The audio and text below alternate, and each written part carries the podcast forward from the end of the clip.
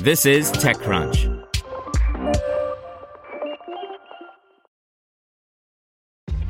This episode is brought to you by ShipStation.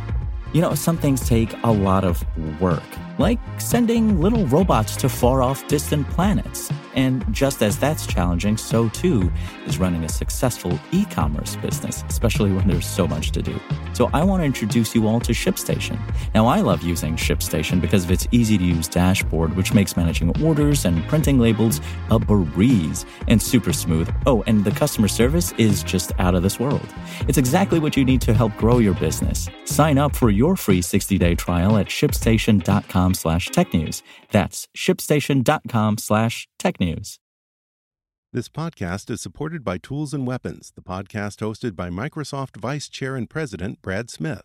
Each episode features insight you won't find anywhere else from the center of the conversation surrounding emerging technologies like AI. Right now in the podcast, you can hear a special episode where Brad Smith lays out Microsoft's vision for a vibrant marketplace driving the new AI economy. To hear more, follow or subscribe to Tools and Weapons with Brad Smith wherever you get your podcasts.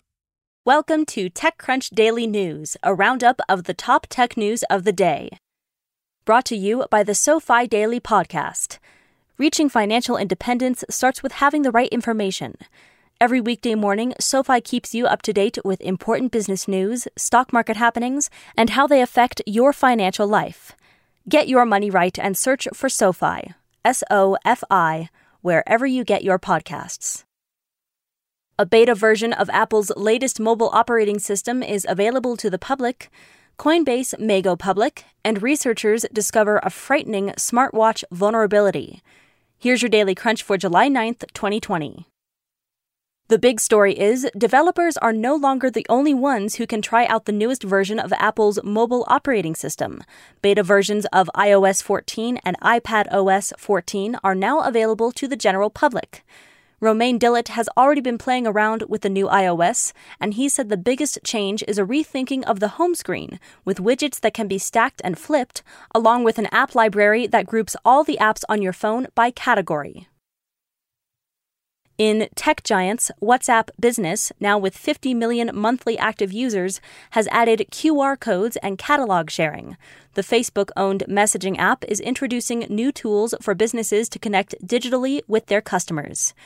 Apple says it's committed to supporting Thunderbolt on new Macs after Intel offered some key insight into the latest version.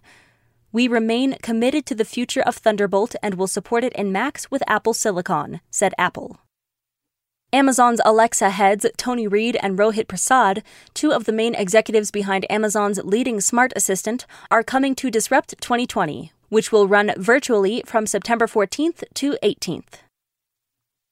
In startups, funding, and venture capital news, Coinbase is reported to be considering a late 2020, early 2021 public debut. The cryptocurrency exchange platform may pursue a direct listing instead of a traditional IPO, according to Reuters. Kernel has raised $53 million for its neuroscience as a service technology. The startup says the funding will go toward further scaling on demand access to its non invasive technology for recording brain activity. TikTok likes and views broke today as the community worries over a potential U.S. ban. As of this afternoon, the company said a fix was in progress. Here's advice and analysis from ExtraCrunch. VCs are cutting checks remotely, but deal volume could be slowing. In a new survey for OMERS Ventures, 69% of VCs said they were willing to make a fully remote investment, but most of them haven't actually done so. As the pandemic drags on, interest in automation has surged. Brian Heater looks at some of the ways COVID 19 may permanently alter the job market. K Fund's Jaime Novoa discusses the early stage firm's focus on Spanish startups. The firm officially unveiled its 70 million euro second fund earlier this month. Just a reminder, Extra Crunch is our subscription membership program, which aims to democratize information about startups. You can sign up at TechCrunch.com/slash-subscribe. In cybercrime news, a smartwatch hack could trick patients to take pills through spoofed alerts.